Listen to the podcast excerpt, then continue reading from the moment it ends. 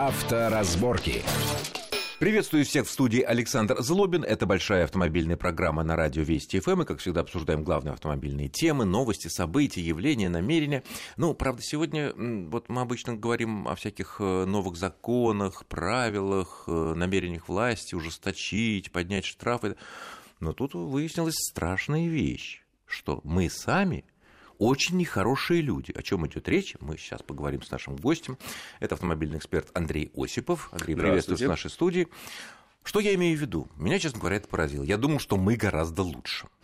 МВД на минувшей неделе сообщила, что в прошлом году сотрудниками госавтоинспекции это не, не нарушение правил парковки, которые городские власти штрафуют, да, это не э, там, стоянка на газонах, это не оплата платной парковки, это реальное нарушение правил дорожного движения, серьезное.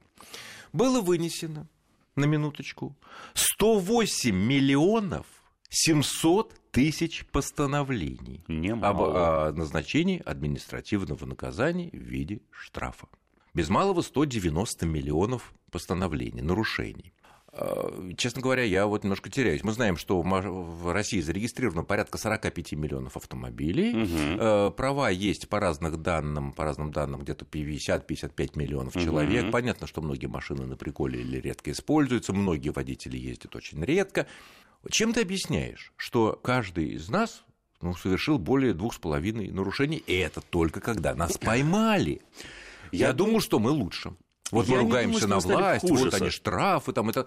Э, я позволю себе поспорить, потому что я не думаю, что мы стали хуже. Все дело в том, что количество камер фото и видеофиксации растет в каждом регионе страны. И, соответственно, наказание стало более неотвратимым. Ведь не секрет, что зачастую проблема заключалась в том, и многие автоэксперты в том числе об этом говорили, что вот мы сотрудников ДПС мы везде на каждом углу поставить не можем, и многие нарушения правил дорожного движения попросту не фиксируются. Мы взяли несколько лет назад такой очень четкий устойчивый тренд на массовую установку камер фото и видеофиксации фиксации. И на самом деле увеличение количества штрафов штрафов и штрафных квитанций, которые получают автовладельцы, на мой взгляд, напрямую и связаны с массовым внедрением не только государственных камер фото и видеофиксации, но и, как мы с тобой прекрасно знаем, сейчас очень широкое распространение, особенно в регионах, получают так называемые частные камеры фото и видеофиксации. А что такое частные? Это когда человек, частное физическое лицо, может приобрести соответствующую камеру а, с треногой, она сертифицирована, заключается договор либо с местным муниципалитетом сейчас, а, уже можно так заключать после принятия соответствующего законопроекта, в прошлом году нужно было заключать договор с ГИБДД, а, и, соответственно, мы все фиксируем, отправляем данные в ГИБДД, и этот частник живет на проценты с тех штрафных квитанций, которые который выписывает непосредственно Но в Москве такого ГИБДД. нет. В Москве такое есть. В Москве есть несколько частных камер. Более того, в Москве установлены несколько частных комплексов фото- и видеофиксации. Это не просто даже одна Но камера. они вполне официальные. А, они все официальные. Да, они сертифицированы, конечно, они работают под контролем конечно. ГИБДД, и штрафы, естественно, выписывает э, ГИБДД. Ну, конечно, как э, физическое лицо не может оштрафовать ну, другое. Конечно, у нас по закону такого еще, слава богу, нет. То есть, означает ли это вот такое вот страшное, огромное количество, 109 миллионов постановлений, что не значит, что мы стали хуже, что мы стали более наглыми и больше нарушать, просто нас чаще ловят? Да, нас чаще штрафуют, нас чаще ловят. ловят, конечно. А не попадались никогда такие э, статистика вот в связи вот с этими такими цифрами неприятными, или наоборот, э, а сколько нарушений остается незамеченными? Нарушителями, скажем так. Вот э, какой процент ловят нарушителей? Понятно, что это невозможно точно посчитать, и такой статистики в принципе не может быть такой, ну, четкой. Но вот по каким-то косвенным данным, как вот рассчитывают 5-10%. Mm.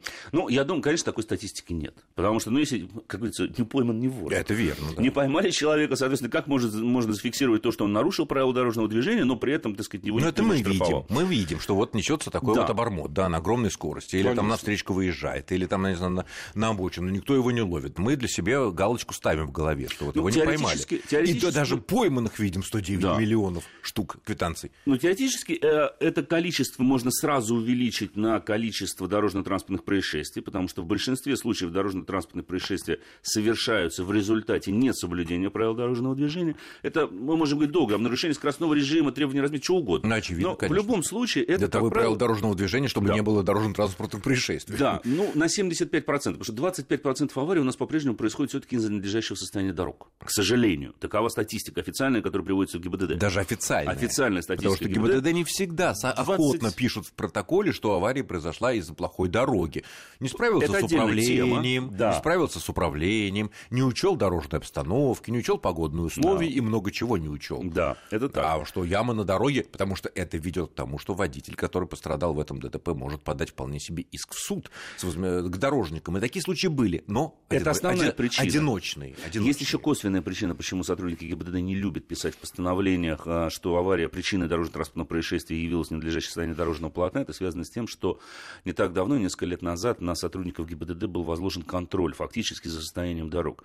И если дорога плохо убрана, непригодна для эксплуатации, там есть ямы, которые не соответствуют ГОСТу, к примеру. А то- ГОСТ есть на ямы. У нас есть ГОСТ на ямы, да, действительно. Так у нас ГОСТом То есть, если эта яма размер ямы. небольшая и под ГОСТ не попадает, то она ямой не считается.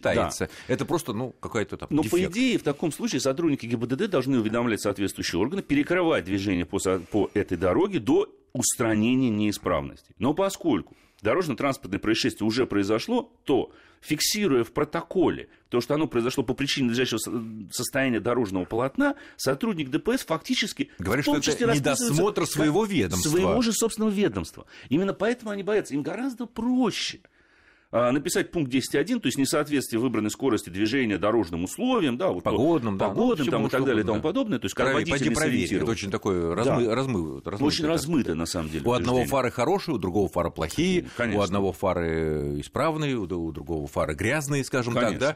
И э, от этого зависит скорость, кстати говоря. Бесспорно. Что водитель видит. Конечно. Ну Вот. Ну, со штрафами более-менее э, понятно, то есть не то, что мы стали хуже, нас стали лучше ловить. Это, Да. наверное, хорошо, что, ну ладно, Да. мы там иногда случайно, конечно, беззлобно нарушаем, э, не просто, ну, как бы случайно.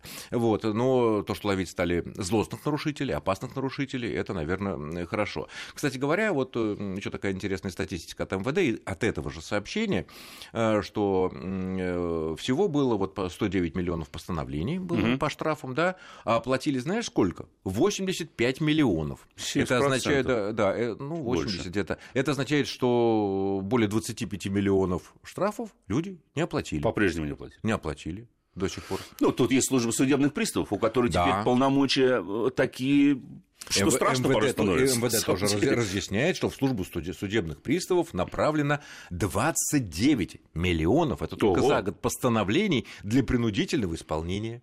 А там уже, понятное дело, такое, попадаешь в службу судебных приставов, там уже разговор более короткий. Но МВД еще И неприятный. неприятно и ужасно. Но Ужасно. МВД еще сообщает о том, что э, 78% от тех штрафов, что уплатили, были уплачены в первые 20 дней. Ну, вот, когда Со вот скидкой, это- потому Со что. скидкой, потому что мудрое решение на самом деле. Правильно, абсолютно. Она такая приманка, такая типа Конечно. рекламный, да? У нас Она везде существует, первый- кстати. Во, Во всем всех мире, да? странах мира она существует. Ну, Странно, что у нас стран. дошли, дошли до этого буквально вот 2-3 года Очень назад. странно. Потому что такая рекламная акция, ну, нарушили, конечно, должны там тысячу рублей, но вот за 500 рублей вы будете чисты, да? и, Ну, метод кнута и пряника. народ, Кнут да, само на- нарушение, на- пряник пошел. Хорошо, половину цены, но только оплати сразу. А, Мы вот обсу- обсуждаем, это мы еще обсуждали э, в нескольких программах, о том, что э, принято, наконец, решение о том, что э, штраф за опасное вождение составит 5000 рублей, а, потому что статья была, а размера штрафа не было. И Нет. поэтому она как бы и не работала. А сейчас вот вроде бы решено, что будет 5000 рублей, осталось буквально 2-3 юридических шага, и это будет внесено, наконец, в Кодекс об административных правонарушениях. На твой взгляд, вот мы говорим о всяких нарушениях, э, там миллионы, десятки миллионов, сотни миллионов, это одно из самых страшных опасное вождение. А, Ну, если правильно подходить к его, так сказать, определению. Да. На твой взгляд, вот эти 5 тысяч рублей, оно поможет э, избавиться от, хотя бы, ну, не от всех, понятно, но от значительного числа этих опасных нарушителей? Не думаю. Не думаю. Почему? А, По той простой причине, что, во-первых, очень тяжело фиксировать э, так называемое опасное вождение. Ведь те принципы, которые прописаны э, в соответствующем законопроекте, ну это же не законопроект, Это законе, закон, уже, да, да, закон там принят 5 или в 7 законе. критериев, я уже не помню, Да, мы опять обсуждали критериев, да, и так далее. Они во многом основываются на личном мнении инспектора. Это во-первых. Э, Это Тем более, что поймать хорошо. за это может только лично Конечно, сотрудник ДПС, конечно. камеры здесь пока никак. Конечно. Соответственно, бороться с такими злостными нарушителями, я боюсь, что это толком не поможет по той простой причине. Понимаете, что такое злостный нарушитель? Это тот, который уже нарушил серьезно правила дорожного движения. Много раз и безнаказанно. Да, безнаказанно. Ну, или даже наказанно. Превысил скорость более там, чем на 60 км в час, выехал на встречную полосу, несоблюдение разметки и так далее. Но именно после этого он считается злостным нарушителем. И тогда дополнительный штраф в 5000 рублей на фоне ответственности за большинство этих серьезных нарушений в виде лишения прав уже не выглядит каким-то такой серьезной мерой. Нет, но тут понимаешь, что дело? Если сотрудник ДПС э, поймал его на выезде на встречку, то в большинстве подавляющее лишение прав. это лишение. Конечно. Будет. Он уже не будет опасно водить какое-то да. какое да. время. Уже хорошо. Да. То есть ну, это, наверное, для тех, кто только вступает на скользкий путь опасного вождения. Сначала 5 тысяч рублей, чтобы не вылетал на встречку, что еще более страшная вещь. Конечно, естественно, еще более страшная вещь. Поэтому я и достаточно скептически к этому отношусь, потому что, ну, во-первых, инспекторов на дорогах не так уж и много, по а большому счету. А сейчас будет еще меньше. сокращения, о Конечно. мы тоже говорили. Камеры фото и видеофиксации, они на самом деле подобного рода нарушения, я надеюсь, что фиксировать не будут. Я почему говорю, что надеюсь, фиксировать не будут? Потому что, ну, мне чисто технологически сложно представить, как там несоблюдение бокового интервала камера ведь у нас фотографирует, да, она видеокамера фактически, но мы видеозапись-то не получаем. Это не ролик, который мы получаем в постановлении. Мы получаем э, фотографию конкретно. Тут ловить можно только видеозаписью, тут, да. Тут только, только видеозапись, что человек действительно ехал очень близко, не соблюдал интервал, там, не знаю, э, неадекватное вождение часто перестраивался как-то. Но это должна быть видеозапись, подтверждающая сие деяние а по фотографии его не подтвердишь. Поэтому я и считаю, что вообще я достаточно скептично изначально относился к опасному вождению, хотя я согласен с тем, что эту норму вводить надо. Потому Но что... что-то похожее есть ведь практически во всех странах, во всех странах да? Но и, и у там, нас и это когда, было. когда мы это... Подожди. Э, и там они, э, когда это вводили там в свое время или как-то э, в Америке, и в Западной Европе, они исходили из того, что все это на усмотрение полицейского, да. который это увидел. Может быть, какие-то критерии там и прописаны в правилах, мы это не знаем. Но то, что мы твердо знаем, что это на усмотрение полицейского, да. и он оштрафует, также и у нас решили. Другое дело, что там, может быть, народ населения больше полицейским доверяет, как бы, или вот, ну, Принципы немножко другие. Если мы возьмем развитую страну, во-первых, там полицейские крайне редко стоят в засадах. Они обычно патрулируют дороги они на машинах. Едут, да, и видят. видят они едут да. в потоке, они все это видят, у них есть видеокамеры, как правило, и они все это фиксируют. Это раз. Во-вторых, в, нашем, в наших правилах дорожного движения всегда, всегда существовал пункт создания помехи другим участникам движения.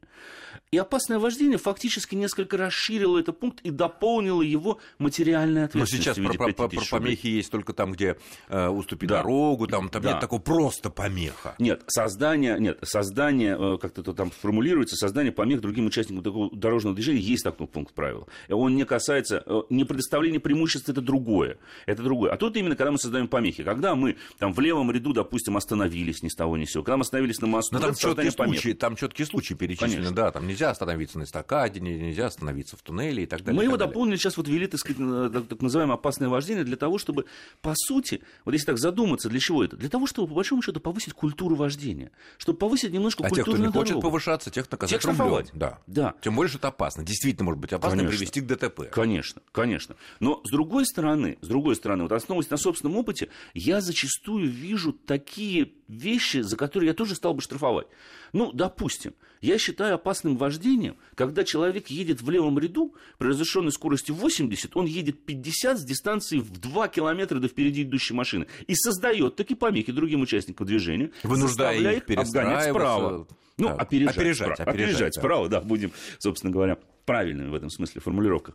Опережать справа – это опасно, когда мы заставляем человека... Хотя проводить... вроде бы он ничего не нарушил. Он вроде теоретически ничего не нарушает. Хотя на самом деле у нас в тех же правилах дорожного движения написано, что водитель должен принимать вправо при свободном да, правом ряду. Правом. Он не имеет права двигаться в левом ряду. Левый ряд только для обгона. Кто у нас Опережение. следит за соблюдением этого пункта? Ну, практически никто. Практически нет, никто. есть еще случаи, например, у нас практически водитель обязан соблюдать дистанцию, но размер этой дистанции не прописан. Не прописан. Не прописан. Поэтому те люди, есть такие, которые вот висят на хвосте, да. очень неприятно, ты в зеркало заднего вида даже фар его не видишь, настолько он... Ты блин... ничего уже не кажется. Нет, ну ты видишь, что там есть машина, да, да. если она не очень маленькая. Вот, и ты, ну, фар не видишь. Когда, да. когда я не вижу фар, я начинаю напрягаться. Это слишком близко. А если у меня камень какой-нибудь, а если мне тормозить надо, а если мне что-то такое еще, э, это он как бы, вот. Э, это, это глупые люди. Понятно, что это глупо. А потом они начинают тебя обгонять, не имея запаса разгона. Да. Умный человек, э, давно это описано. Отстань немножко, набери скорость, чтобы быть две секунды на встречке и обогнать ну, меня. Сэр, Нет, вы меня сейчас мы... глупым назвали. А вот... Я скажу честно, я иногда так делаю. Ну, я нет, иногда если так у тебя 700 сил под капотом, Нет, то тогда да.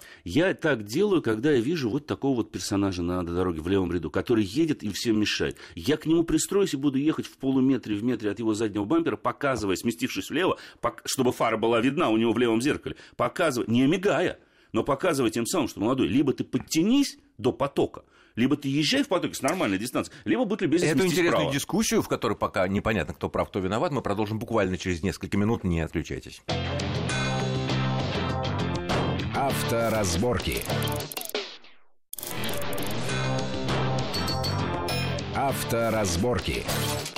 Итак, мы продолжаем нашу большую автомобильную программу в студии Александр Злобин и Андрей Осипов. Э, вот возникла у нас такая небольшая дискуссия относительно э, в рамках обсуждения опасного вождения и предстоящего 5000-рублевого штрафа за него, э, что есть опасное вождение в каких-то деталях, которые не прописаны в правилах. Вот, например, если мы едем по дороге, а сзади очень близко от нас, на расстоянии буквально метра, движется другая машина, она не соблюдает, она, эта машина нарушает, собственно Конечно. говоря, потому что она не соблюдает Это дистанцию. надо уметь делать. Я вот так вот Нет, на секундочку ну, скажу. Надо уметь еще делать. Я понимаю. Но э, я говорю про опасность другую. Вот так, такого рода люди на загородных трассах, которые находятся в метре от твоего заднего бампера, потом они начинают тебя обгонять по встречке. Ну, допустим, там допустим, разрешено. Да. Да, допустим, там прерывистый, да. там разрешено, все замечательно.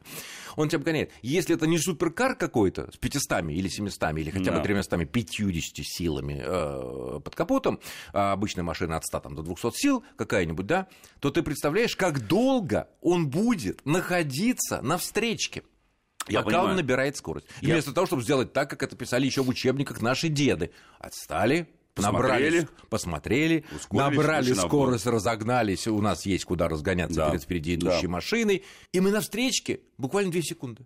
Раз, и Максимально быстро нужно. Конечно. Поэтому я говорю, что это надо уметь делать. Это надо уметь делать. И вот, конечно, это, ну, это, это, это тем, глупые что... люди, которые глупые. вот висят да, в бампере, да. появилась возможность, он вышел на встречку и только на встречке нажимает на газ. Это да это он, может, он даже может начать на газ еще на своей полосе, но если машина, скажем так, стандартная, то она все равно долго будет разгоняться. Какая у тебя коробка не была, какие будут у тебя там, не знаю, турбины. Ну, я могу сказать, что в Германии, мы часто приводим Германию как образец да. культурного вождения, на автобанах я часто вижу, ну не то чтобы часто, но порой я вижу людей, зависающих в метре от бампера, машины, которая идет в левом ряду с дистанции гораздо больше, чем было бы необходимо.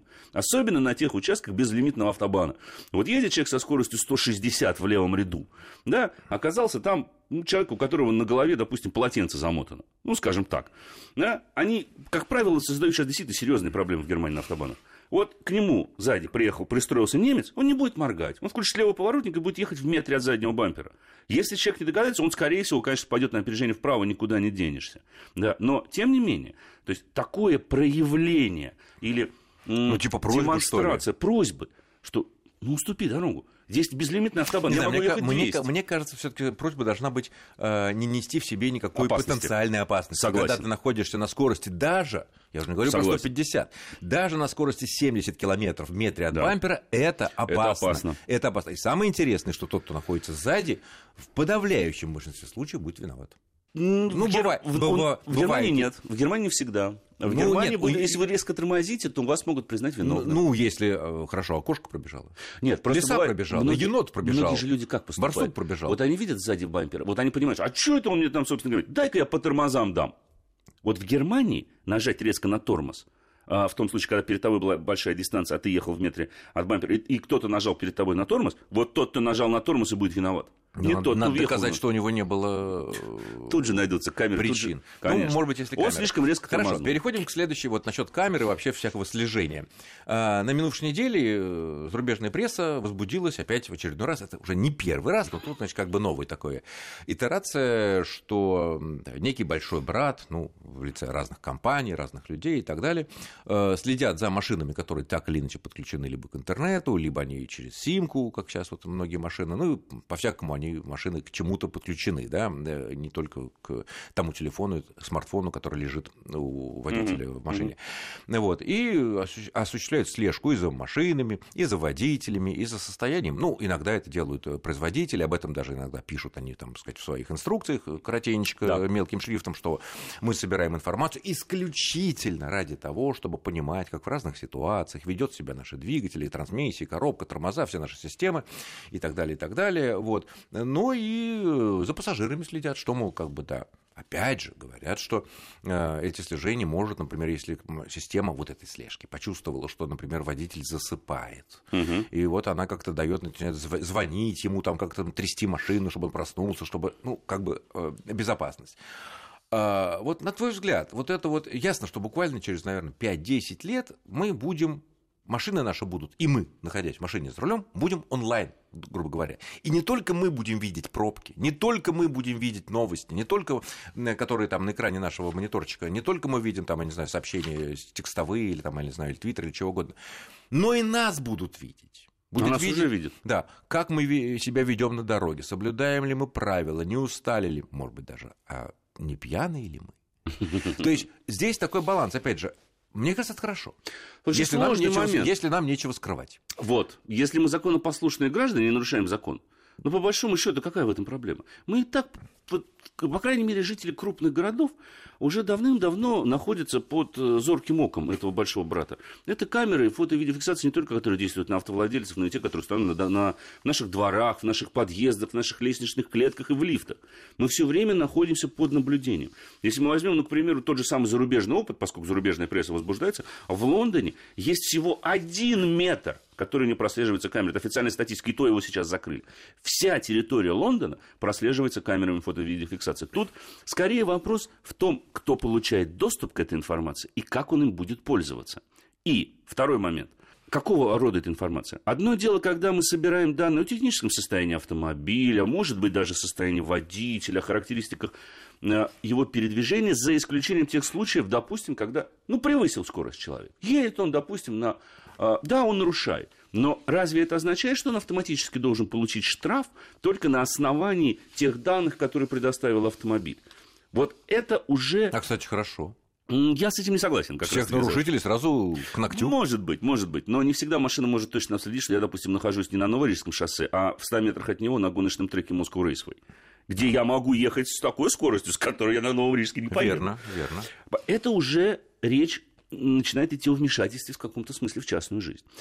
И вот найти ну, по этот баланс по, логике, по, по твоей логике тогда и камеры, фото-видеофиксация тоже вмешательство в частную жизнь. Вот это грань. Это вот очень тонкая на самом деле грань между тем, той информацией, которую о нас получает, ну, большой брат, условно так его назовем, да, и, то, и тем, как он этой информацией пользуется. Да, одно дело, как я уже сказал, сказать о том, что у вас сейчас в моторе закончится масло или тормозные колодки, сейчас закончится, и машина вас сама приглашает на, приглашает на сервис, это хорошо. Но это для этого не обязательно иметь связь с да. внешним миром. Но... Ну, Нынешние системы современных Хорошо, автомобилей так тебе это все показывают. А если у меня в автомобиле, простите, интимная связь с любовницей? Ну... Я бы не хотел, чтобы большой брат доложил об этом жене это уже вторжение в личное пространство. Это может быть, да, это такие случаи были уже даже с фото-видеофиксацией. Конечно, поэтому вот эта грань очень тонкая. Именно поэтому зачастую в тех же самых развитых странах, которые вот этот вот бум поднимают, очень чисты служебные, э, такие судебные процессы, когда в качестве доказательства приводится информация получено незаконным путем, потому что такой способ получения информации, когда мы не знаем о том, что, допустим, сейчас записывает микрофон в машине, мы не знаем об этом,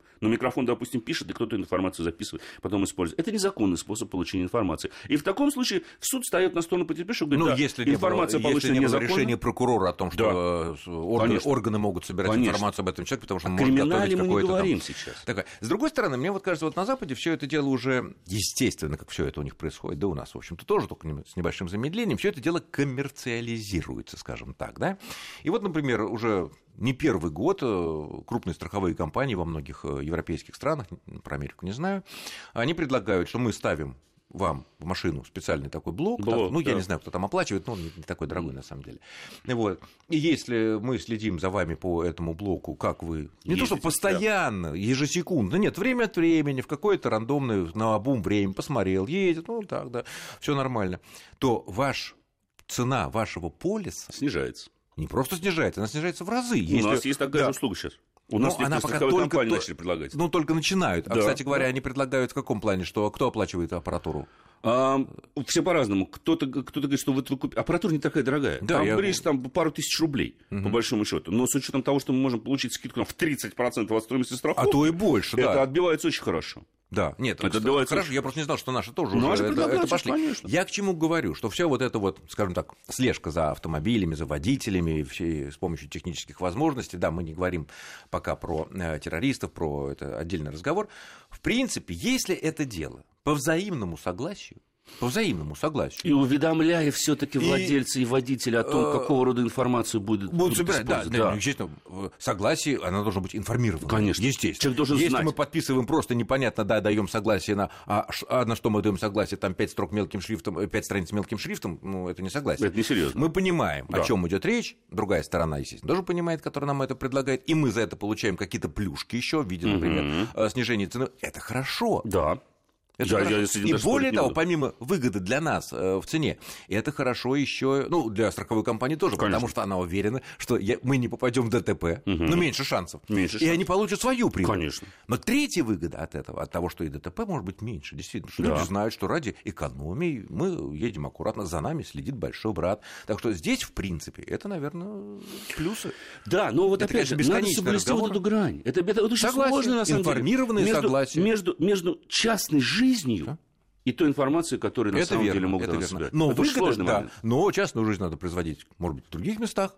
А, э, Но здесь, машина здесь, тоже... Здесь, здесь, здесь мы едем на дорогу. Для, как для нас, как для москвичей, Андрей, машин, э, машина это тоже квартира уже становится. Второй дом, да, дачи и отдых слова. и так далее. Ну что ж, к сожалению, время наше закончилось. Я благодарю нашего гостя. Это был автоэксперт Спасибо. Андрей Осипов за интересный познавательный разговор. Мы, конечно, эти темы будем продолжать и дальше, потому что они бесконечны. С вами был Александр Злобин. Всего хорошего. Удачи вам на дорогах. Авторазборки.